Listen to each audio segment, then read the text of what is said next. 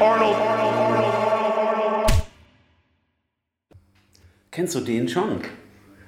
Äh, Saft. Äh, Humor hat was mit Säften zu tun, zumindest äh, dem Ausdruck nach. Geht auf die Säftelehre zurück. Eine etwas kompliziertere Begriffsgeschichte, aber am Schluss geht es um Saft. Und eine bestimmte ähm, Charakterqualität eigentlich. Äh, Humor in dem Sinne ist nämlich eigentlich die Eigenschaft eines, eines Menschen, auf bestimmte Art und Weise mit seiner Umwelt umzugehen. So ganz grob gesprochen. Aber viel genauer geht es auch nicht, weil es keine allgemein anerkannte Theorie des Humors gibt, auf die wir uns einfach draufsetzen können. Äh, selbst der Sprachgebrauch ist nicht ganz eindeutig. Äh, Humor kann eben als Eigenschaft eines Menschen verstanden werden. Es kann aber auch eigentlich als was verstanden werden, was irgendwie registriert wird, also mehr auf der Objektseite. Der Sense of Humor geht so in die Richtung, dass man einen, einen Sinn dafür hat. Und dafür will ich auch plädieren, dass Humor eigentlich ein Sinn ist, wie Sehen und Hören auch, äh, in dem irgendwas registriert wird. Nämlich äh, lustiges, komisches, absurdes. Und sozusagen unterschiedliche Menschen haben mehr oder weniger davon und registrieren auch unterschiedliche Sachen in diesem Sinn. Ähm, das, das scheint mir ähm, ein möglicher irgendwie phänomenologischer Ansatz dafür zu sein. Also der Humor als ja, Registratur. Mhm. Und äh, meinetwegen auch als Art und Weise, wie mit Situationen umzugehen. Und das erlaubt auch, die Verbindungen herzustellen, aber nicht zu eng zu knüpfen zwischen dann dem Witz und dem Lachen und dem Komischen, denn auch das sind natürlich Verbindungen, die sich irgendwie nahelegen, die aber theoretisch auch alle nicht so geklärt sind. Denn es ist klar, dass es Lachen gibt, was nicht humorvoll ist, mhm. sondern hämisch, gemein, Andererseits gibt es natürlich auch bissigen Humor, der so ein bisschen in die Richtung geht, sodass man schon sieht, dass die Alltagssprache erlaubt es nicht, das einfach so klar auseinanderzuhalten und die Theoriebildung geht irgendwie in ganz unterschiedliche Richtungen. Ähm, bis hin eben zum Lächerlichen, was mit Humor auch gar nichts zu tun hat, sondern zum Beispiel dann eher mit Geschmack. Also was als lächerlich zu registrieren, ist ja auch ein Geschmacksurteil. Dass man merkt, das ist gut oder das ist schlecht, das ist geschmacklos. Äh, und lustigerweise findet man natürlich bei Platon erste Überlegungen dazu. Aber das sind nicht so sehr Überlegungen zum Humor, sondern eben zum Lächerlichen. Und äh, lächerlich machen sich zum Beispiel Menschen, die irgendwie ignorant oder ahnungslos sind oder machtlos. Und dann sind wir schon bei Aristoteles angekommen, wo sowas wie Humor eigentlich bestimmt wird als ja, Versuch der Überhebung, was dann bei Freud später auch eine Rolle spielt und so. Und in der Antike gibt es dann also auch verschiedene Ansätze zu. In der Antike gibt es natürlich auch schon sehr viel Humor. Mhm. Äh, die, die frühe Komödie in, in derberer oder etwas zivilisierterer Fassung. Äh, also das Phänomen ist klar, das gibt es und äh, auch von den Griechen als solches erkannt und auch von den Römern erkannt. Cicero schreibt auch dazu, dass Humor was ist, was passiert oder das Komische passiert, wenn bestimmte Perspektivwechsel vorgenommen werden. Also es gibt Überlegungen dazu aus der Philosophie, irgendwann kommt dann die, die Psychologie dazu, die Psychoanalyse, sage ich Humor als Abfuhr und so weiter und so weiter. Also es ist ein weites Feld ähm, mit vielen Phänomenen drin, die auch nicht so ganz klar abgegrenzt sind. Und äh, deshalb will ich den langweiligen theoretischen Vorbau damit jetzt auch beenden, weil er auch äh, ja, schwammig genug ist. Also man kann sich es eigentlich aussuchen. Aber ich finde die Vorstellung, dass Humor ein Sinn ist, indem man das registriert und manche Menschen auch und darauf kommt es mir eigentlich an, blind sind für bestimmte Formen der Komik. Das ist was, worüber wir, glaube ich, immer alle wieder stolpern. Ähm, ich zum Beispiel höre gerade endlich Werner Herzogs Autobiografie äh, von ihm selbst gelesen. Jeder für sich und Gott gegen alle. Und das ist vom ersten Satz an für mich unglaublich komisch und äh, lustig, nur ein bisschen wahnsinnig und ein bisschen absurd. Und, äh, aber da ist ganz viel Humor für mich drin. Andere Menschen in meinem Umfeld, denen ich es gezeigt habe, konnten das nicht so sehen. Und an der Stelle habe ich den Eindruck, vielleicht fehlt ihnen der Sinn dafür. Tatsächlich in so einem, in so einem Farbsee-Sinn. Mhm. Also das heißt, sie werden nach der Etymologie nicht richtig feucht. ja, genau. Oder zumindest nicht richtig balanciert ja, in ihren Säften. Ja, genau. Aber es hat natürlich auch irgendwie was Lächerliches, eine Folge über Humor zuerst mit so einer wirklich trockenen akademischen äh, Einleitung zu versehen, ja. Ja. Äh, wobei ähm, du mich ja gefragt hast, ob ich den kennen würde. Und jetzt suche ich die Pointe, aber vielleicht ist es auch eine Form von Flachwitz. Jedenfalls hat es äh, tatsächlich dahingehend was äh, Lächerliches, dass äh, deine Pointe gesetzt ist, aber die Pointe jetzt so im Rauch, Raum schwebt wie äh, ein Flachwitz vielleicht. Ja, Und ein Anti-Witz. ja da, da kennst du, kennst du. Ich habe einen wunderbaren, eine kleine Hommage in unserer Hörerschaft, einen wunderbaren Flachwitz, der mir gar nicht so unpassend scheint in der Situation. Wie nennt man einen Räuber, der nachdenkt? Weiß ich nicht. Dieb. Okay, Sehr schön. ja. Ja. Mehr gibt es dazu, glaube ich, nicht mehr zu sagen. Aber ähm, um das nochmal aufzugreifen, ja, also gewissermaßen Humor als Detox-Saft äh, gegen die Bitterkeit des Lebens an der Stelle. Und flankiert oder sozusagen angerührt, garniert womöglich, mit der Einsicht, dass es vielleicht nichts Lächerliches und trotzdem gleichzeitig Traurigeres gibt, als Leuten dabei zuzugucken, wie ihnen jeder Humor abgeht. Mhm. Wäre das jetzt so ein bestimmter Zug, ähm, der humoreske Persönlichkeiten oder Temperamente meinetwegen auszeichnet, so halb über den Dingen zu stehen, vielleicht ein bisschen daneben zu stehen, auch sich selbst gegenüber vielleicht eine Distanz einnehmen zu können, die äh, ja dann diese, diesen Sinn irgendwie charakterisiert. Naja, also das wäre sozusagen Humor als, als Coping-Fähigkeit. Äh, Also dass man irgendwie in Situationen, die stressig, unangenehm oder so sind, was entdecken kann oder sich zu denen in ein Verhältnis setzen kann oder sich zu sich in dieser Situation in ein Verhältnis setzen kann, was dem Ganzen irgendwie eine gewisse Schärfe nimmt, ohne es nur lächerlich zu machen. Ähm, denn das ist dann ja wieder kein Humor, Sachen einfach nur lächerlich zu machen, sondern eine Form von Abwehr, sondern die Distanzierung scheint mir dann irgendwie der, der existenzielle Zug zu sein. Also ähm, ex, sich exzentrisch zu positionieren, das machen wir sowieso die ganze Zeit, das wäre, ähm, das wäre eine, ein Strukturmerkmal von, von Humor. Äh, Das ist dann nicht so sehr dieser Humor als Sinn, sondern Humor eher als äh, Selbstverhältnis. eigentlich. Ja, aber dann würde ja noch was fehlen, weil wie du zu Recht sagst, sind diese Selbstverhältnisse sowieso gang und gäbe, ja? äh, die exzentrische Position des Menschen. Ähm, was ist es denn dann? Das Seltsame zur Deckung bringen wollen, Ja. der Außen- und der Selbstperspektive? Ja, oder Äh, das Auseinanderfallen das davon zu sehen. Also ich glaube, das, äh, das ist vielleicht jetzt auch mein Humor, der sehr aufs Absurde äh, zielt immer. Ähm, aber das ist eine Möglichkeit, diese ähm, soll man sagen, Schutzfunktion oder diese Coping-Funktion äh, noch deutlicher zu erklären. Das Auseinanderfallen von, völlige Auseinanderfallen von Erwartungen und Welt und auch Selbstbild vielleicht und ähm, echtem Selbst. Und dieses Auseinanderfallen zu registrieren als was Lustiges. Nicht als elende Enttäuschung oder vielleicht als elende Enttäuschung, aber darin als was Lustiges. Äh, Das, das wäre so eine Möglichkeit, ähm, wie man so einen Bruch da reinkriegt. Also Brüche zu verstehen als was, worüber man irgendwie sich äh, amüsieren kann. Mhm.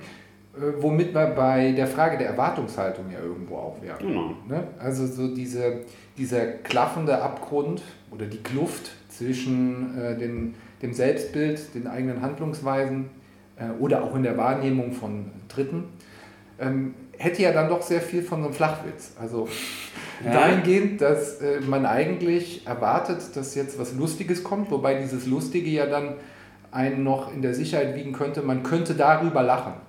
Aber was, was dabei vorgeführt wird, ist eigentlich die Pointenlosigkeit auch des Lachens selbst äh, in dem Witz. Mhm. Dahingehend, dass ich feststelle, dass selbst die Erwartung, dass die Erwartungslosigkeit, äh, die hergestellt wird durch eine Deckung, die nicht gelingt, eine ist, die noch in den Abgrund gestürzt wird.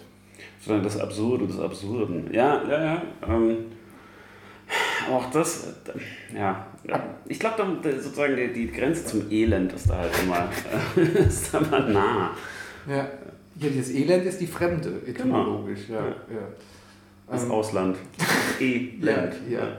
Und da ist alles anders. Also das, das, das ist der Zusammenhang, so diese die Abweichung. Aber es reicht ja nicht bloße Abweichung. Also wie du sagst, man muss ja eine Erwartung haben, die enttäuscht werden kann. Also Enttäuschung scheint eine Rolle zu spielen. Die Frage, ob Wesen, die nicht enttäuscht werden können, überhaupt sowas wie Humor haben können oder brauchen. Mhm. Also wie lustig sind Götter? Äh, nur, nur so Götter wie griechische sind lustig und haben Humor, wenn es gut läuft. Äh, weil die nicht allwissend und allmächtig sind. Also wenn man allwissend allmächtig ist, dann braucht man keinen Humor und erkennt wahrscheinlich auch nichts Lustiges. Mhm. Gleichzeitig auch interessant dabei zu beobachten, wie man das abrufen kann. Ne? Also es ist ja auch eine, eine Begebenheit, die nicht einfach nur stattfindet. Es gibt Situationskomik, d'accord. Ja. Aber oft ist der Humor ja ein feingefügtes Gebilde, das rumgereicht wird. Nicht? Äh, im, Im Sinne von für Witzen, die, äh, die man sich erzählt. Und ich fand das schon immer befremdlich, ähm, seitdem äh, ich das bei meinem Vater äh, beobachtet hatte, der die Eigenschaft besaß, in Situationen der Gesprächsstille das Gegenüber aufzufordern, doch mal einen Schwank aus seinem Leben zu erzählen. Mhm. Und er sagte das immer so halb ironisch, ja, aber meinte es doch irgendwie ernst. Und es war irgendwie eine Form von Lückenbüßertum in dem Moment, ähm, weil es eigentlich, glaube ich, nicht die Funktion erfüllt hätte, diese Kluft, mhm. diese Gesprächsstille, die schon da war, nochmal kurz äh, in Szene zu setzen, dadurch, dass man dann einen Witz erzählt und feststellt, dass er dieselbe Zerstörung irgendwie ah, herstellt, ja. sondern als eine Art äh, ja, Liane, mit der man sich quasi über, diese, Kluft schwingen kann, um dann doch wieder zurückzufinden ins Leben. Also in die eigentliche vor sich hin laufende, vielleicht auch vor sich ja. hin dümpelnde äh, äh, Gesprächssituation, die äh, dann von dem, äh, ja. Genau, das ist sozusagen die Unterbrechung der Unterbrechung, die dann zurückführt zu so einem normalen, normalen Weitergehen. Ähm, das, das Witze erzählen, das Künstliche oder das, das Absichtsvolle, das mit Ansage sozusagen, äh, kann natürlich was, was sehr Unangenehmes, peinlich sein, sozusagen die, die, die Stille und die Lücke noch deutlicher machen.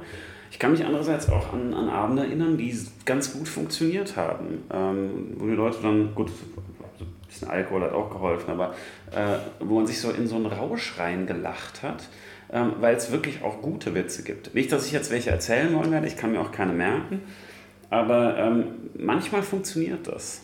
Äh, und übrigens, funktionieren, nicht funktionieren, erlaubt eine Überleitung. Und zwar, äh, Kinder versuchen ja irgendwann Witze zu erzählen. Ja. Und viele davon funktionieren nicht. weil, weil ihnen der Witz am Witz noch nicht klar ist. Ja. Und das ist ein weiterer so ein Datenpunkt oder weitere, weiteres Phänomen, was mich denken lässt, es gibt da so einen Sinn, den man irgendwie trainieren kann, mhm. so wie man sehen und hören lernen mhm. kann.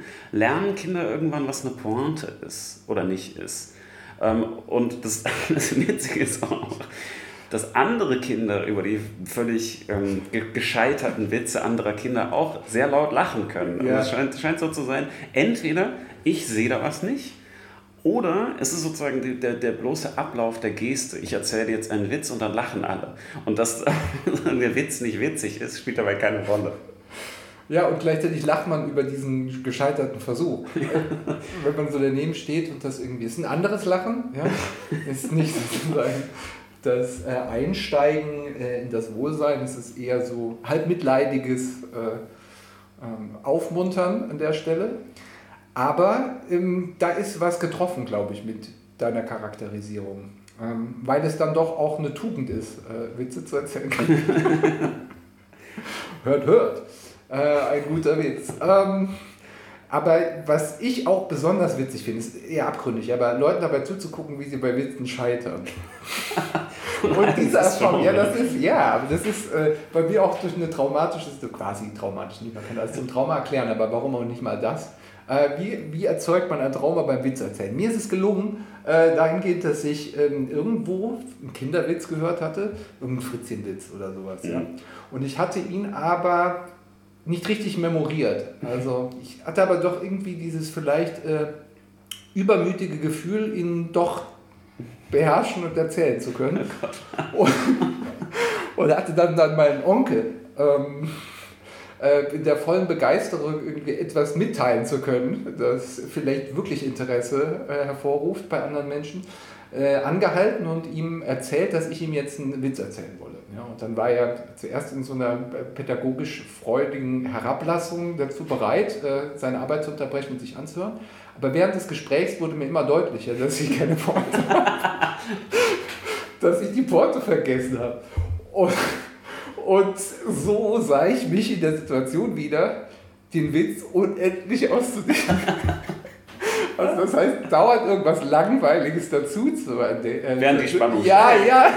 Und gleichzeitig habe ich aber gemerkt, dass die Erwartung quasi langsam aber sicher sozusagen gekippt ist. Ja äh, in die innere Feststellung, dass er einfach jetzt nur seine Zeit verschwendet, aber auch irgendwie nicht aus der Situation rauskommt weil er ja irgendwie seinem Neffen dabei zuhören will, wie er einen Witz erzählt, wohingegen für mich die Show schon gelaufen war und ich einfach nur noch raus wollte aus dem ganzen Scheiß. Und das, die eigentliche witzige Auflösung wäre jetzt nie wenn ich einfach verstummt wäre, er auch, und sich umgedreht hätte und auseinandergegangen wäre. Ja, genau. Und äh, seitdem habe ich quasi wirklich Fälle für diese Absurdität und ähm, kann genau darin dann äh, diese Flachwitzkultur äh, im Besonderen abfeiern. Ja? Sehe aber auch, dass da, glaube ich, ein bestimmtes, wirklich wesentliches Moment des Humors mitschwingt. Ja? Ähm, weil, weil es immer auch eine Unterbrechung ist ja. äh, der, der Gepflogenheiten und der Selbstverständlichkeit ja? und auch der Kommunikation, die stattfindet. Und das müssen jetzt nicht nur Witze sein, die darauf exakt abzielen, mhm. ja? sozusagen äh, schmutzige Witze oder sonst was, die gerade Stereotypen aufleben lassen, um äh, sie zu genießen äh, in so einer seltsamen Form von Distanzierung, die mhm. aber dann doch irgendwie eher postironisch ist, äh, in dem Sinne, dass man es dann doch perpetuiert. Ja? Aber ich will das gar nicht verdammen. Es gehört dann irgendwie auch dazu, äh, bis hin zu englischen Comedy-Programmen und äh, Career Enders, die auch ihre Qualität haben, wie ich finde. Aber äh, diese Ambivalenz in dem Witz selbst, ja, die, glaube ich, eine Solidarität nur dadurch herstellt, dass man eigentlich weiß, dass das, was da verstanden wird in dem Witz, etwas ist, was einen auch irgendwie in die Schwebe versetzt nichts Langweiligeres als Witze, die wie so wechselseitige Schulterklopfer funktionieren, weißt du? Mhm. In der wechselseitigen Vergewisserung, dass man das durchschaut hat. Ja? Oder, oder Leuten vorzurechnen, dass sie die Pointe verfehlt haben. ja, so, ja, okay. So. Das ist irgendwie ein Kategorienfehler, ja. weil es zeigt, äh, dass der eigentliche Humor äh, gar nicht vorhanden ist sondern es dann wie um so eine Aufsageübung geht. Genau, ja. Also äh, aber das ist eben der Witz als soziale Geste. Ist. Genau, ja. der Witz als soziale Geste, nicht als, ähm, nicht als Witz oder als, äh, als Ort von, von Humor. Äh, also mir scheint eben das Absurde auch immer das Lustige zu sein. Ich meine, das, was du beschrieben hast, ähm, ist ja schon auch so Python-esque. Also Monty Python ist dann genau lustig, wenn sie diese absurden Situationen erstellen, was sie die ganze Zeit machen. Und äh, das Absurde dann durchgeführt wird und die Unterbrechung und so. Und dann macht man weiter. Und dann gibt es ja das Phänomen, dass es dann irgendwann nicht mehr so lustig ist. Und zwar einfach, weil man sich daran gewöhnt hat. Und dann mhm. ist das Absurde ja das Erwartete und deshalb nicht mehr lustig. Die endlose Wiederholung wird dann wieder lustig, weil sozusagen die, die Enormität der ewigen Wiederholung dann wieder absurd ist. Das heißt also, da, da steigert sich das Absurde dann wieder. Und äh, das funktioniert auf vielen verschiedenen Ebenen. Also ein, ein Genre, für das ich furchtbar anfällig bin, äh, sind ja Neusynchronisierungen. Also den Lord of the Weed, sinnlos im Weltraum, solche Sachen. Ähm, aber auch ähm, äh, düsterere Angelegenheiten. Äh, ich sag mal so, also äh, automatische Übersetzungsprogramme, zum Beispiel von YouTube, äh, die mit kleineren Sprachen wie dem Luxemburgischen hadern und versuchen Luxemburgische ins Englische zu übersetzen, ähm, erzeugen diese Form des Absurden zum Beispiel in Untertiteln zu eigentlich sehr traurigen Videos. und dieser Bruch ist es, der mich immer wieder kriegt. Ähm, und vor allem, wenn er dann perpetuiert wird, dann flaut es ab und dann wird es nochmal lustiger. Aber das ist das Absurde. Also auch der, der Zusammenhang von der einen Sprache und der anderen, gesprochenem ähm, und gelesenem oder gesprochen und gesehenem und gehörtem. Also das, was einen zum Beispiel in Synchronisierung ja wahnsinnig machen kann, also wie man die Originalsprache kann oder zumindest einigermaßen kann und also mit den Lippenbewegungen eigentlich mitgeht und aber die ganze Zeit hört, okay, das ist nicht die Originalsprache und es sieht irgendwie komisch aus. Das ist ja was Synchronisierung ernst gemeinte Synchronisierung nervig machen kann. Ja, ja, die typische Bauchrednerlobby, die da im Hintergrund. Genau. Aber das ist natürlich sehr witzig. Wollen Sie nicht einen Bauchredner anstellen? Das ist natürlich witzig, äh, wenn äh, die Diskrepanz genutzt wird ähm, und halt das, das eigentlich Gesehene und Erwartete überhaupt nicht zu dem passt, was dann kommt. Sei es jetzt in, in Sprache oder Text. Ja, es ist, scheint ja auch was zu sein, was einfach nicht alle Leute lustig finden. Also die Form von Absurdität, äh, ja, da hat man Sinn für oder nicht. Also ich will da jetzt nicht urteilen. Ja, aber ich glaube schon, dass alle Menschen diesen Sinn haben. Es ist nur eine Frage, ob man das annimmt für Ja. sich selbst. Es ist ja schon auch ein sich in die Ohnmacht begeben. Ja. Wenn, das meine schlechte Witze sind, glaube ich, die, wo es darum geht, Kontrolle zu suggerieren. Etwa in der ähm, als soziale Geste. Ja? Mhm. Auch sozusagen die, das typische Auftreten des jovialen Menschen, der sozusagen da ein charmantes Sprüchchen hinwirft, hier nochmal ein kleines Witzchen platziert, äh, da einen Karlauer in den Raum stellt und so. Das, das ist ja nicht witzig, das ist traurig und auf eine, und auf gewisse Art lächerlich. Ja. Und das kann man ja wiederum, was sehr lustig ist, ironisch zelebrieren. Ja, also äh, vielleicht gibt es nichts Witzigeres, als, als Leuten äh, beim Witzemachen zu imitieren. So, ne? Vielleicht gibt es auch nichts Abgründigeres, als diese, äh, diese Fähigkeit gewissermaßen scheitern zu sehen, äh, Witze zu machen. Ja, wenn's ne, und wenn es vor allem wenn es äh, in so einem sozialen Rahmen eingebaut ist, ist ja auch tragisch, weil es da auch der Versuch ist, äh, Situationen zu entspannen, sich anzudienen. Also da, da sind ja dann ganz schnell ganz existenzielle Bedürfnisse dahinter, äh, zum Beispiel wie keinen Konflikt aufkommen zu lassen oder ähm, mögliche bedrohliche Blicke zu entschärfen, indem man lustig ist oder charmant oder sonst irgendwas. Und wenn das scheitert, dann sind da ja so Existenzen bedroht eigentlich. Also zumindest für diese Situation. Ähm, denn es gibt, also das ist ja eine ursprüngliche Cringe-Situation, also wo sich einem alles zusammenzieht. Das bedeutet Cringe, das ist ja fast onomatopoetisch. Ähm, wenn jemand versucht, lustig zu sein, äh, und also warum funktioniert The Office und Stromberg, wenn es funktioniert? Ja, deshalb, weil, weil das Figuren sind, die versuchen, diese Souveränität auch in der Distanz zur Situation zu haben, die aber völlig in der Situation drin sind und absorbiert und verzweifelt versuchen, sich diese Distanz herzustellen durch Witze, die einfach ins Schweigen münden. Und äh, das finde ich manchmal so unangenehm, dass ich es dann nicht mal mehr lustig finde. Also dann, dann, dann müsste ich schon hämisch werden bei diesem Scheitern. Also äh, manchmal, manchmal finde ich es lustig, manchmal denke ich mir, oh Gott, das ist äh, sehr tragisch. Auch da so wieder die Grenze zwischen irgendwie Elend und, und Komik äh, ist, ist mir da manchmal zu nah. Ich denke, sei still, bitte, bitte versuch nicht mehr lustig zu sein. Äh, Es, es führt nur ins, ins Elend. Aber auch da ist ja ein Sinn dahinter, ob jemand merkt, was lustig ist für andere. Also das ist sozusagen nochmal ein Sinn. Also dass du in einer Situation was erkennst, was nicht nur du lustig findest, sondern einen Sinn für die Situation zu entwickeln, ob andere das lustig finden oder ob überhaupt gerade was lustig gefunden werden soll. Es gibt ja auch, und da ähm, äh, grenzt das, das Komische oder der- Humor eigentlich an die Atmosphäre. Es gibt ja Situationen, in denen das überhaupt nicht passt. Also eine, was dann wiederum lustig ist, was nicht passen. Also Ja. äh, äh, Beerdigungen bieten sich an als sozusagen sehr hartes Setting für sehr lustige Szenen.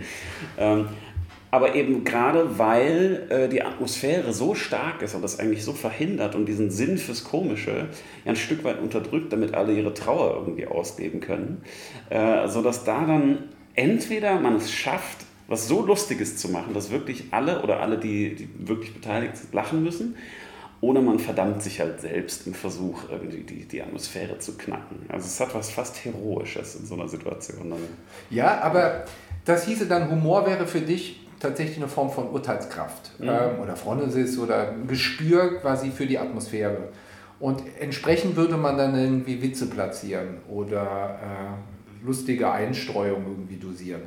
Ich bin mir aber nicht sicher, ob nicht gerade ein Witz, ein guter Witz, und ich glaube, deswegen kann man sie auch teilen wie Gegenstände, gewissermaßen, immer funktioniert. Und also es gibt eine Universalität des Witzes. Ja? Äh, gute Witze. Es gibt schlechte Witze, okay. Ja? Aber gut, jetzt klar, jetzt stelle ich mir die Frage, kann ich mich auf eine Beerdigung stellen, um die Situation aufzulockern und den letzten guten Witz zu erzählen, den ich gehört habe. Ja? Ähm, man würde es im gewissen Sinne als deplatziert wahrnehmen und wahrscheinlich würde die unmittelbar Trauernden äh, darin Außer sie haben einen sehr ausgeprägten Humor und äh, haben sozusagen so ein Mutter-Theresa-Syndrom, in dem sie so noch die wirklich tief gefallen, wie etwa die, die schlechte Witze oder Witze überhaupt in Partizipation zu, nochmal zu sich erheben und sie ans Herz zu schließen. Ja, ja, gut, das ist viel verlangt. Aber an der Stelle würde man sagen, nee, nee. Aber das ist doch dieses Nähe. Ich finde das nämlich nie wirklich aufrichtig, weil dieses Nähe ist dann einfach so, dass man eigentlich teilt, was in dem Witz an Abgrund aufgeht, Ja. aber man dann letztlich sagt, du musst nicht noch mit dem Finger drauf zeigen. Ja, ja. Äh, Ja, also es ist eh klar. Also Ja, ja. in diesem Sinne hat der Witz schon recht. Ja? Es ist in dem Sinne kein Kategorienfehler. Ja? Er ruft die Szene auf, ja? ähm, also diese Abgrundszene, Mhm. dieses Verloren, auch diese Ohnmacht, ja? Die eben der Unterschied wäre zu diesem Versuch der jovialen äh, Situationsbeherrschung und der. Kontrolle. Ja? Äh, sich in den Moment der Ohnmacht zu versetzen, aber da, wo man sowieso wund liegt, komplett entwaffnet, äh, ist es eine komische Geste, die dann fast was Masochistisches hat an der Stelle. Ja. Oder sadistisch umgekehrt. Ja. Obwohl es auch, also auch da, glaube ich, mit den sozialen Regeln Wo es gut gemeint ist. Ja, ja. Kantianische Witze, genau. Ja. Hauptsache der Wille war gut. ähm, nein, sondern ich meine, ich meine die, sozialen, die sozialen Regeln, die, das- verhindern. Ich muss schon sagen, also selbst als ich irgendwie durch die Wohnung meiner damals, also letzten, letztes Jahr jüngst verstorbenen Mutter gelaufen bin, gab es schon so ein Meme, was mir in den Sinn kam, wo ich einfach lachen musste. Also bei aller Trauer und aller irgendwie Verzweiflung, aller auch Ausgesetztheit mit dem Unlustigsten, was man sich vorstellen kann, nämlich Bürokratie nach einem Todesfall. Ich glaube, das ist so das, das Unlustigste, was es gibt. So. Da gab es dann doch so, ja, das mit dem Egolas, das, äh, das, das, das trinkt mir die Tränen in die Augen. Ja, das müssen wir jetzt zeigen, dass wir einspielen. Oder? Äh, äh, vielleicht musst du das als, als äh, Titelbild von der Folge. Ja, das wäre ja nicht schlimm jetzt, wenn du es so erzählst Ja. und, dann die, und alle so, okay. ja, genau, die Reaktion habe ich viel zu oft gekriegt. Aber selbst jetzt muss ich los. Eigentlich, eigentlich muss ich jetzt schon lachen, wenn ich Du hast es mir geschickt damals. Ja. Das war schon lustig. Ja. Aber an, an dem kann man tatsächlich auch ein bisschen erläutern, was, was wir schon ausgeführt haben. Und erstaunlicherweise habe ich das schon öfter gemacht und es ist trotzdem nicht kaputt. Ich finde es immer noch lustig. So ein unkaputtbares Meme. Äh, Aragorn äh, redet zu Legolas und sagt Egolas, also mit I, Egg, Egolas, what do your egg eyes see? Und dann im Panel drunter sieht man Legolas, der einfach zwei schlecht reingeschnittene Spiegeleier auf den Augen hat, der einfach nur sagt Egg. das ist einfach lustig. Ich finde es einfach witzig.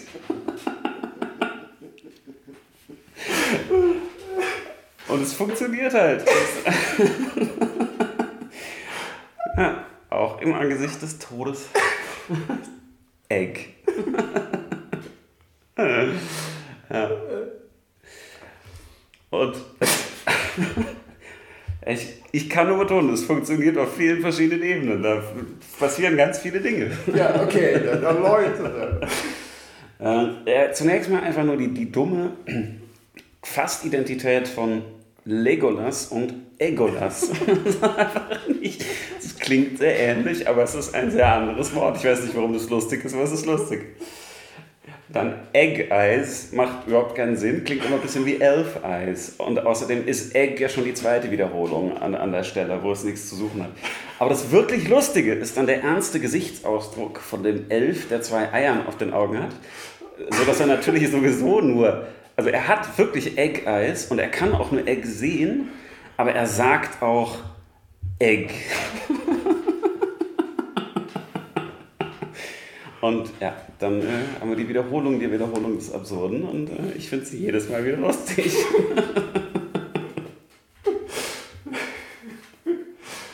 Und das, denk, das denkst du dann vom offenen Grab deiner Mutter. Also, ja, so ungefähr. Also in, der, in dem Fall What in do der verwaisten Wohnung. what do you egg? Eggolas, what do you egg I see? Egg. das ist auch die unangenehme äh, logische Folgerichtigkeit. what do you egg I see? Egg. Ja, also es ist wirklich alles drin. Das, ähm, vielleicht der, ja, äh, bis jetzt eins meiner Lieblingsmemes. Okay, was lernen wir darüber? Was lernen wir über Humor? Dass wir keinen haben. Ja, oder sagen wir mal, vielleicht einen speziellen. Ja, können Sie sagen, Humor ist, wenn man trotzdem nicht lacht.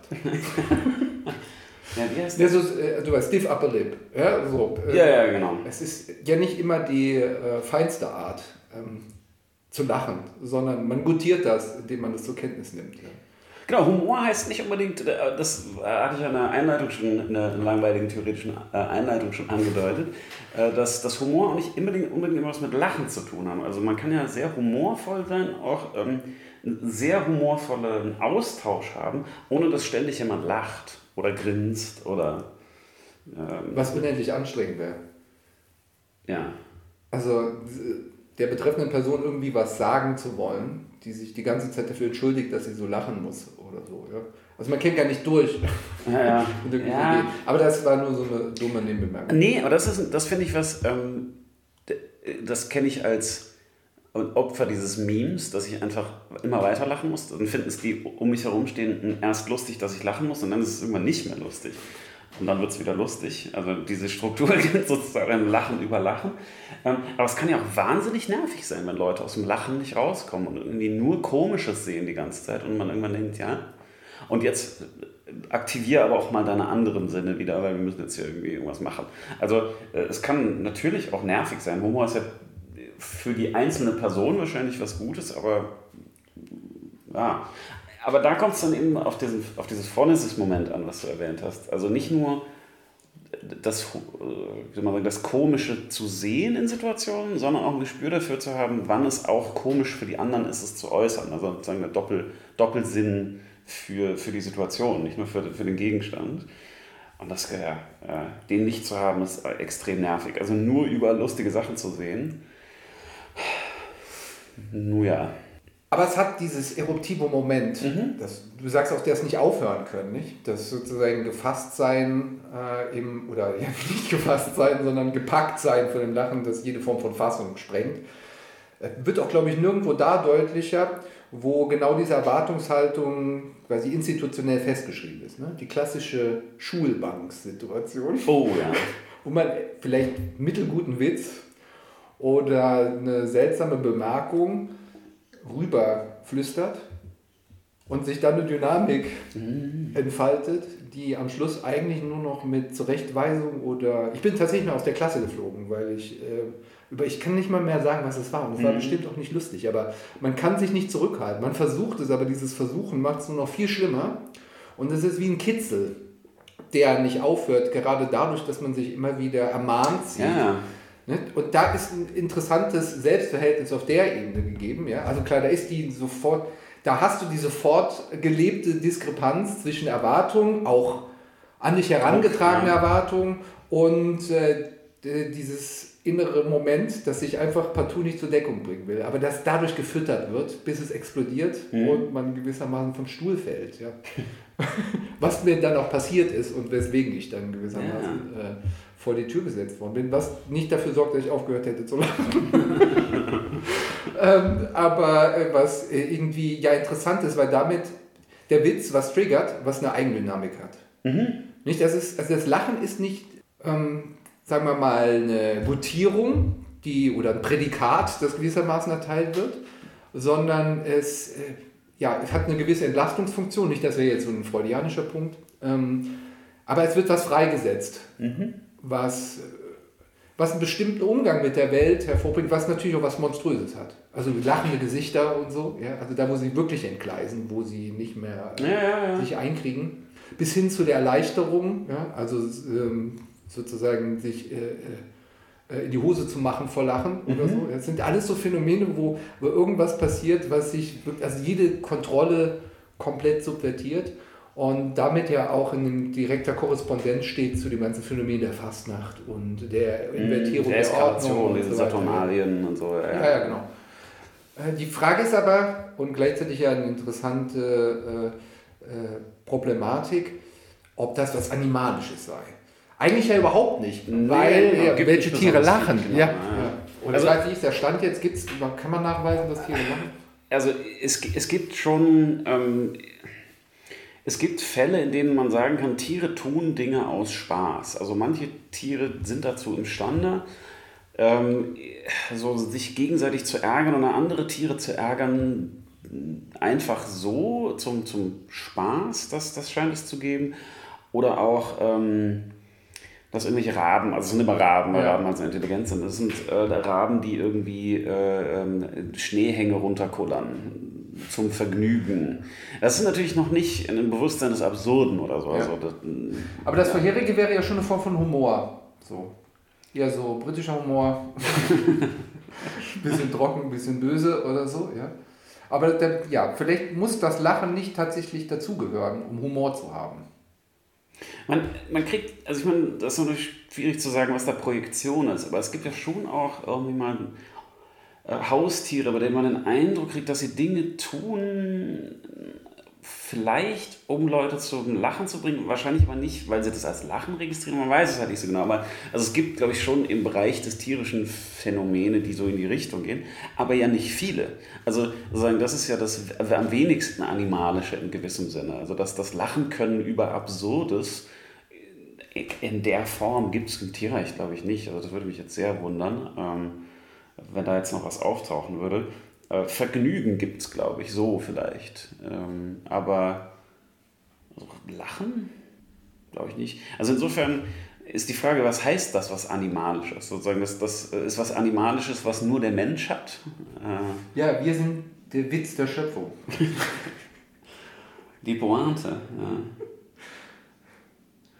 Ah, Ich würde gerade noch mal sagen, was soll ich denn sagen? So. Da ist die Pointe krepiert. Ah, ähm, äh, Oder doch nicht, jetzt. Nee, ja. Ähm, nee. Siehst du, so funktioniert es. Äh, äh, nee, sondern äh, Humor in, in der Geschichte der Philosophie, äh, was, was daraus gemacht wurde. Oder in der, in der, nicht, nicht nur die Geschichte der Philosophie, sondern so in der Kulturgeschichte, wie das eingeschätzt wurde, finde ich sehr interessant, weil ich das gerne verlängern würde. Ich wüsste gerne, nicht, nicht so sehr das Animalische, sondern eher so das Frühzeitliche. Ich meine, wir kennen, halt, habe ich schon angedeutet, so die, die Griechen mochten irgendwie Humor und haben darüber gesprochen und die Römer auch und die Christen fanden es dann nicht so gut. Also Lachen, wohl eine der schlimmsten Varianten, das klösterliche Schweigen zu brechen und so. Ja. Äh, also äh, das, das wurde dann verschoben. Während, glaube ich, die griechischen Götter, es gibt ja das, sozusagen das homerische Lachen, da gar nichts gegen haben. Äh, Und auch im, im Gottesdienst, im Griechischen, wenn man das so nennen kann, zwar nichts verloren hat, aber natürlich äh, die ganze Komödiendichtung ja äh, im Grunde eine liturgische Angelegenheit war. Und so. Also da gibt es sozusagen Entwicklung, aber mich würde interessieren, wie das zurückläuft. Also steinzeitliche, neolithische Witze, wie, wie weit geht das zurück? Also könnte man bestimmte Witze aus dieser Zeit immer noch verstehen? Beziehungsweise wissen wir, wie, wie humorvoll waren die Babylonier oder so. Also das sind so, wahrscheinlich kann man dazu sogar noch was sagen, aber wenn man weiter zurückgeht, fehlen einem natürlich irgendwann die Quellen. Was deshalb, ähm, glaube ich, nicht uninteressant ist, weil auch die Ethnologie noch keine so ganz einheitliche Theorie hat. Was oft auch daran liegt, ähm, dass auch über die Ethnologen gelacht wird. Also von, den, von den Leuten, denen begegnen. Ähm, so, so dass es auch da aus sozusagen Zeiten und Orten gar nicht so eine einheitliche, einheitliche Theorie gibt, aber die, die Einschätzung von Humor ist, ist sehr unterschiedlich. Also wir mögen das, es gibt ja auch genug äh, Statistiken dazu, dass äh, Humor und körperliche Attraktivität so die zwei entscheidenden Faktoren für Attraktivität überhaupt sind. Äh, zumindest bei uns in der Gesellschaft, aber wie es in der Gesellschaft ist, die Humor nicht so hoch nimmt oder die Lachen zum Beispiel als eher problematisch sieht, weiß ich natürlich nicht. Also da scheinen die Einschätzungen wieder auseinanderzugehen. Insofern ist das mit dem Animalischen so eine Sache. Ja, da fällt mir ein schlechter Witz ein. Sehr gut. Äh, ein Neandertaler-Witz quasi. Ähm, weil die Situation natürlich an sich was Komisches hat. Ja? Wann wurde der erste Witz erzählt oder wann wurde zum ersten Mal Humor bewiesen? Ja? Könnte man sagen. Und der hing vor dem Büro eines Linguistikprofessors in der Germanistik in Heidelberg. Und der hatte natürlich dann also direkt so einen Akademikerwitz und so, aber er hatte was. Ja? Und zwar sitzt dann quasi ein äh, Steinzeitmensch Neandertaler am Feuer, ein Männchen, und dann kommt ein Weibchen in, in einer gewissen Frustriertheit im Gesichtsausdruck und sagt zu ihm, während er nur so krummelt, we need to talk. Und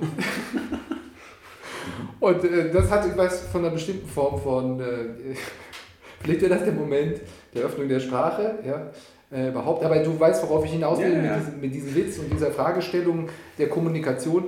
Ich meine, es gibt ja nichts Stumpferes, als äh, jetzt so eine Horde von äh, äh, steinzeitlichen Jägern, ursteinzeitlichen Jägern irgendwie vom Feuer versammelt zu sehen und in diese Geste zu verfallen, ja, ähm, sich absorbieren lassen im Blick, die man ja immer noch an sich selber beobachten kann. Und das Interessante ist, dass diese, diese Fixierung gerade durch das Erzählen an der Lagerstadt gebrochen wird. Ja? Also, Ja. Äh, dass da so eine gewisse Form äh, aufgeht, die ähm, vielleicht den Humor auch kenntlich macht, als das eigentliche Movens, das zumindest eine Teilsouveränität erobert gegenüber einer Fixierung. ja. Ja, wie überhaupt Intelligenz einfach ein Bruch ist, glaube ich, des Automatismus und des Instinkts. Und äh, Humor eben genau in die Kerbe schlägt. Ja. Also Erwartungen zu brechen, aber das auf eine viel, ähm, könnte man geradezu sagen, tragische oder äh, dramatischere Art und Weise, indem bestimmte Handlungsabläufe vorgeführt, imaginär sozusagen eröffnet werden und sie dann aber wieder in sich zusammenfallen zu lassen. Ja? Wie so ein kurzes Aufknospen einer alternativen Wirklichkeit. Dazu, okay, dazu jetzt drei Sachen, nachdem du alternative Wirklichkeit gesagt hast. Erstens natürlich Blumenberg, ganz klar. Äh, wenn man ähm, äh, überlegt, wie so Intentionalität anthropologisch zu denken ist, eben als ganz kurze Distanznahme. Ne? Die Au Aufrichtung und die damit einhergehende Reflexion, dass ich sozusagen auf mich achten muss. Ich sehe zwar mehr, aber ich werde auch eher gesehen. Und zugleich schafft das eine Distanz, die sowas wie Objektivierung ermöglicht. Auch im Sinne von, ich nehme ein Projektil und werfe es auf das, äh, irgendwie auf den Löwen, der da kommt. So, also diese, dass die Aufrichtung und alles, was damit zusammenhängt, die erste Distanznahme ist, dann wäre der Humor im Grunde strukturell in, in da, wie soll man sagen, in diesen Zusammenhang einzubauen. Ähm, Humor wäre dann eine Distanznahme von den Erwartungen oder ein Registrieren des Auseinanderfallens. Eben kein Reizreaktionsschema mehr die ganze Zeit, was ja auch scheitern kann, sondern ein, ähm, ein kurzes, ein kurzer Rückschritt, ein kurzer Schritt zurück von diesem Reizreaktionsschema. Mit einer kurzen äh, Ergänzung, mit einer Freude an der situativen Kombinierbarkeit dessen, was aufscheint. Was übrigens auch in den Begriff des Witzes ähm, angelegt ist. Nicht? Also Witz zu haben bedeutet ja nicht einfach nur Humor zu haben, sondern Witz eine gewisse, also von Wissen, Wissen, Wissen und Witz hängen Ja. miteinander zusammen, bedeutet eine gewisse Kombinationsfähigkeit zu besitzen. Und man kann der Person, die man, denen man Witz zuspricht, auch meistens ab, äh, äh, gleichzeitig attestieren, dass da eine gewisse Kombinationsgabe im Kopf da ist, die sich halt jetzt eben humoresk äußert, aber Ja. auch auf anderer Ebene äh, Spaß hat, gewissermaßen an der Herstellung unerwarteter Zusammenhänge. Das war das Zweite, worauf ich raus wollte, äh, nämlich den, den Möglichkeitssinn Ja. ähm, mal wieder zu aktivieren, also nach jetzt Musik. Äh, denn äh, also das haben wir zumindest öfter und das kann man auch beobachten, dass das Komische sich auch als Modalisierung von realen Situationen ergibt. Also man hat eine reale Situation mit bestimmten erwarteten Abläufen, die dann auch eintreffen und die sind langweilig. Äh, Und dann besteht das Komische ja auch drin, diese Situation umzuimaginieren und zu überlegen, was könnte alles passieren. Und der Bruch besteht dann darin, was ist sozusagen logisch möglich, was ist physikalisch möglich, was ist metaphysisch möglich, natürlich immer sehr viel, aber dann eben die Frage, was ist sozial möglich? Und da dann drüber hinaus zu gehen, also die sozialen Erwartungen, die sozialen, wie soll man sagen, äh, den sozialen Möglichkeitshorizont zu sprengen von einer realen Situation, das erlaubt ja ganz viel Komik. Also sich Situationen auszumalen, was wäre, wenn man das jetzt machen würde. ja. äh, also das, und das ist eben auch Witz, ähm, der damit verbunden ist. Also eine, eine, Imaginationsgabe, aus einem Gegebenen heraus in Richtungen zu gehen, die irgendwie unpassend oder selber absurd sind. Also nicht nur das Absurde zu registrieren, passiv im Sinne von, aha, da ist es, da ist es lustig, sondern ähm, aktiv auch davon wegzugehen. Das, das, glaube ich, gehört zum Witz auch dazu. Und äh, ja, es ist eben ein Möglichkeitssinn, aber ein Sinn für ganz bestimmte Möglichkeiten, für mhm. sozusagen unmögliche Möglichkeiten. Ja, die quasi aufgehen wie eine Knospe und sofort wieder verblühen. Ja, genau. also das, irgendwo geht es ja dann immer auch um Realitätskontakt im Witz. Und das macht auch eine besondere Freude dabei auf. Ne? Es löst sich nämlich nicht so anerkannt einfach nur in ein Nichts auf, mhm. sondern das Nichts ist die, das Wiedereinschwenken in die, äh, in die Gegenwart. Ja. Und meist die Verschiebung des Blicks auf die Gegenwart. Was dann in der Diskrepanz, also in dem Nicht zur Deckung kommen, äh, zwischen der Situation, von der man ausgegangen ist, und der Situation, auf die man zurückkommt, mhm. ähm, die ja eigentlich das Moment auch, ah, da sage ich jetzt Freiheit, ist ja auch irgendwie lächerlich. oh, ich bin so frei. äh, da sowas äh, mitschwingt, was, was einen zumindest ähm, neu versetzt in die Situation. Naja, äh, gibt es ja äh, sozusagen das, das Nicht und das Nichts, ähm, aber in der buddhistischen Variante, dass man sozusagen erst durch muss in jeder Situation, das ist alles nichts, das ist alles nichts wert, das ist alles auch nicht nur nichts wert, sondern das ist einfach alles nichts und dann darauf zurückzukommen, dass auch dieser Gedanke halt nichts ist. Und dann ist man wieder da, wo man vorher war, äh, aber halt anders. Und ich glaube, das ist eine Variante davon. Also diese komische Rückkehr zum selben, aber anders. Und der, der Humor funktioniert auch so. Eine komische, äh, ja, eine Nostalgie, die man damit befriedigt. Rückkehr, Rückkehrwunsch. Äh, und das Dritte, was ich dazu zu dem Steinzeitmenschen sagen wollte, äh, ich habe ja gerade von, von Graeber, also das letzte Buch von Graeber, The Dawn of Everything, gelesen und ein Gedanke dabei ist, man sollte nicht immer annehmen, dass die früher, die früher, wer auch immer und wann, äh, dass die einfacher waren als man selber. Also nehmen wir jetzt mal nicht Neandertaler, wobei die wahrscheinlich auch Humor hatten, aber ähm, wirklich Menschen, wenn man mal vor 100.000 Jahren oder für 50.000 Jahren, die man sich als so stumme Gesellen und Gesellinnen um so ein Lagerfeuer vorstellt. Also warum sollten die nicht ähnlichen Humor gehabt haben wie wir? Also die werden auch gelacht haben, wenn jemand komisch hinfällt. Also äh, oder also manche, weil auch, auch da, das ist zum Beispiel eine Sache, ein spezieller Humor, hämischer Humor, da kann ich nicht so viel mit anfangen. Viele, äh, viele schlechte Eigenschaften, Häme gehört nicht dazu, aber es gibt ja Menschen, die das Missgeschick von anderen Leuten auch wirklich lustig finden. Äh, selbst wenn sie dann helfen, war beim Skaten zum Beispiel immer so. Wenn jemand hingefallen ist und, und also wirklich nicht sofort wieder aufgestanden ist und es sah lustig aus, mussten einige einfach immer lachen. Und selbst wenn die dann hingerannt sind und hilfreich waren, sie fanden es so lustig, dass sie trotzdem noch gelacht haben, auch wenn man irgendwie schon blutend am Boden lag und die einem irgendwie Pflaster drauf gemacht haben oder so. Die fanden es einfach so lustig, das Missgeschick, dass sie nicht anders konnten, als zu lachen. Und äh, das Missgeschicke zum Beispiel finde ich eigentlich selten lustig, weil sie nicht absurd genug sind, glaube ich.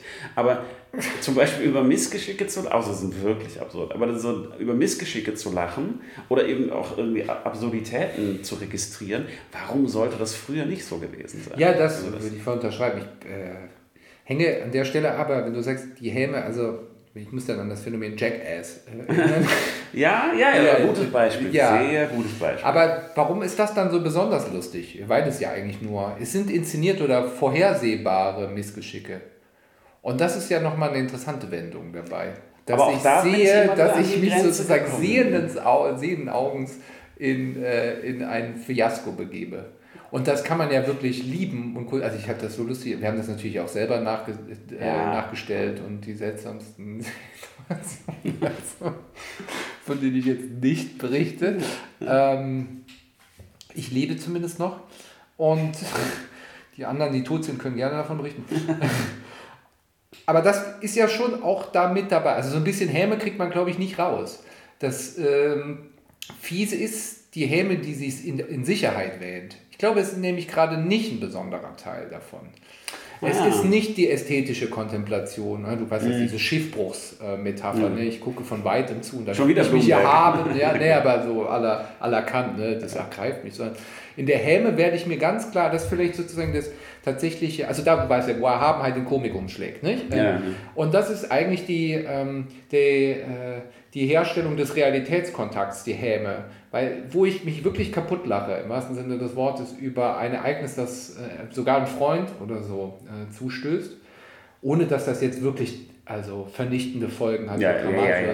Aber wo, wo du wirklich siehst, okay, da hat sich jetzt jemand ordentlich irgendwie wehgetan. So. Im Gesicht gebremst. Ja, und man dann trotzdem merkt, dass man jetzt innerlich so lachen muss, dann ist das nicht ein Verlachen oder ein Übereinlachen, sondern es ist irgendwo auch in diesem Moment ein Lachen über die Situation, die genauso auch einem selber hätte passieren können. Das macht sie ja so absurd, dass es eben aus der Situation heraus äh, eigentlich kontingent ist, dass es jetzt den oder die trifft. Ja. Aber das scheint mir in dem Sinne keine Häme zu sein, dass zur Häme das Auslachen eben dazu gehört. Also es gibt schon sozusagen ein Lachen über da Missgeschick, ist ja das nicht... Auslachen mit dabei. Du Genau, kannst nicht ja. anders, als sich dann quasi darüber Ja, äh, äh, kaputt lachen. das ist interessant, wenn du, dass du sagst, der Realitätskontakt ist dabei. Ja, weil gleich ist das ja auch im Normal, also normalerweise begleitet von dann äh, einer, äh, einer Zuneigung. Also es gibt so Ja, Situationen, also ja, keine ja. Ahnung, wenn ich, mich- wenn ich daran erinnere, wie irgendwie mein Sohn sich in manchen Situationen gelatzt hat.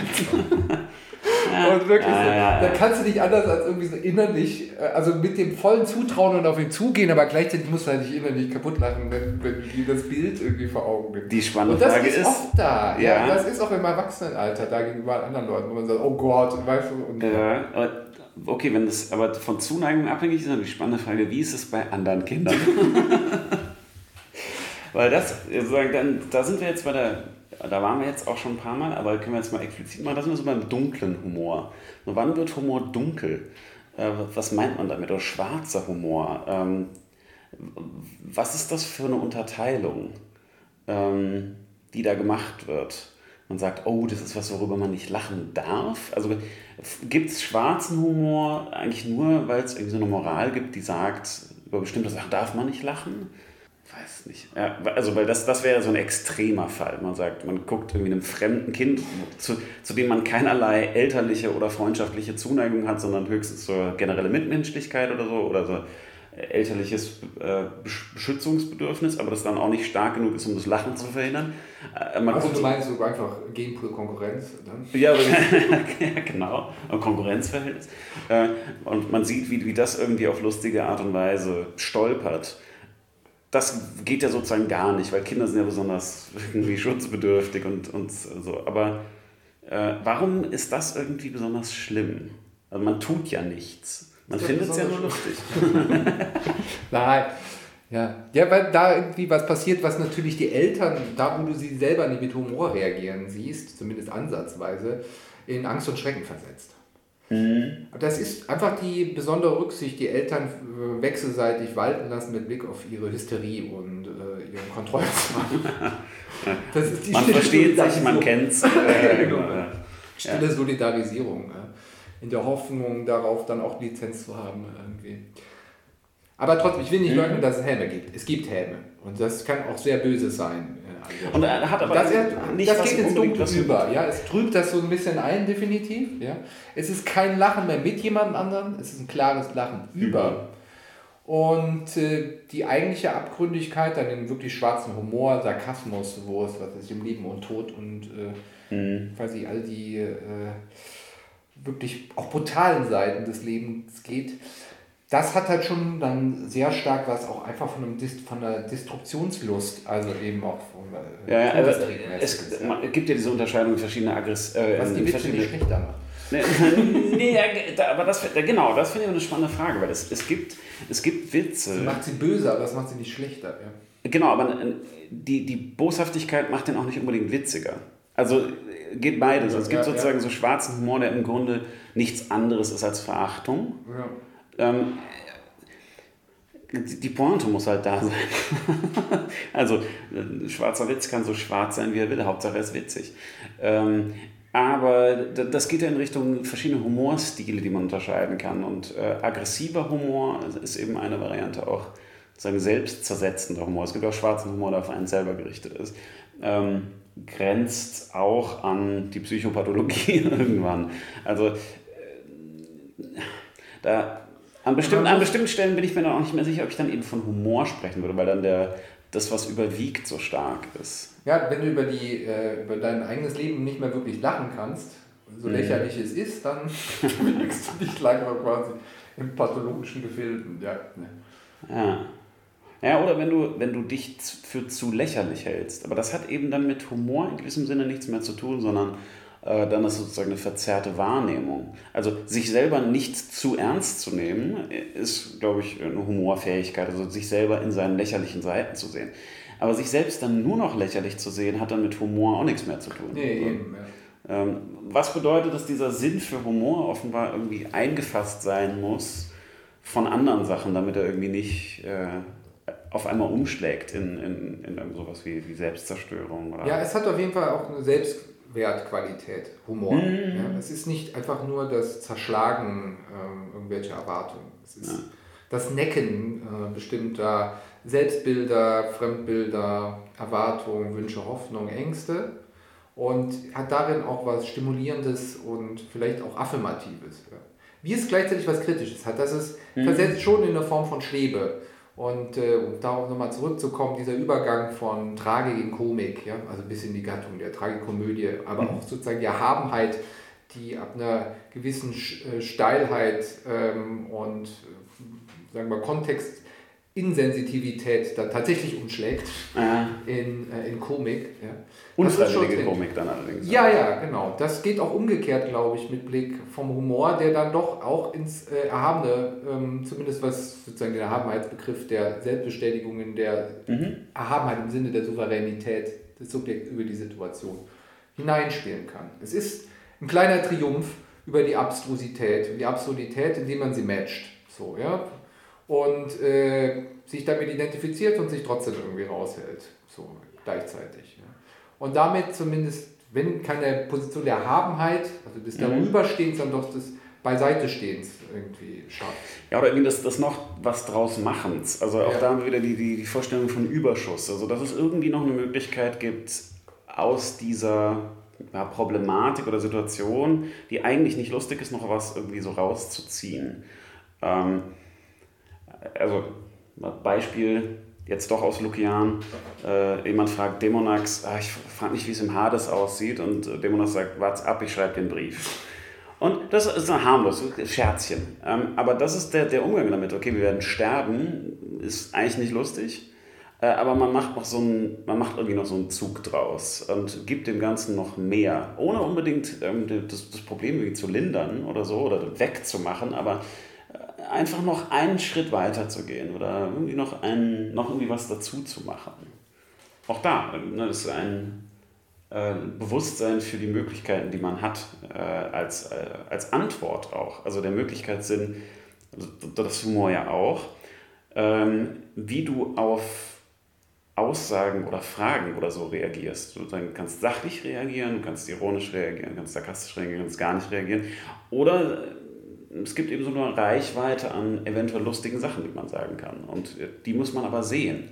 Und äh, manchmal ist es ja so, dass Witze so da liegen. Also nehmen wir an, jemand sagt irgendwas und äh, man sieht richtig, okay, man, eigentlich müsste man jetzt nur die Frage stellen und dann ist es komisch. Dann lacht irgendwie der Raum und oder Spannung entlädt sich oder sonst irgendwas.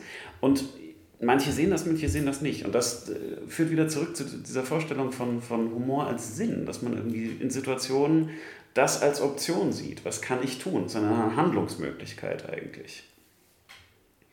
Und man sieht, wie man noch sozusagen, ob man das Lustige anlockt hat bei den Antwortmöglichkeiten. Soll ich nur ein Schlusswort bringen? Ja. Egg.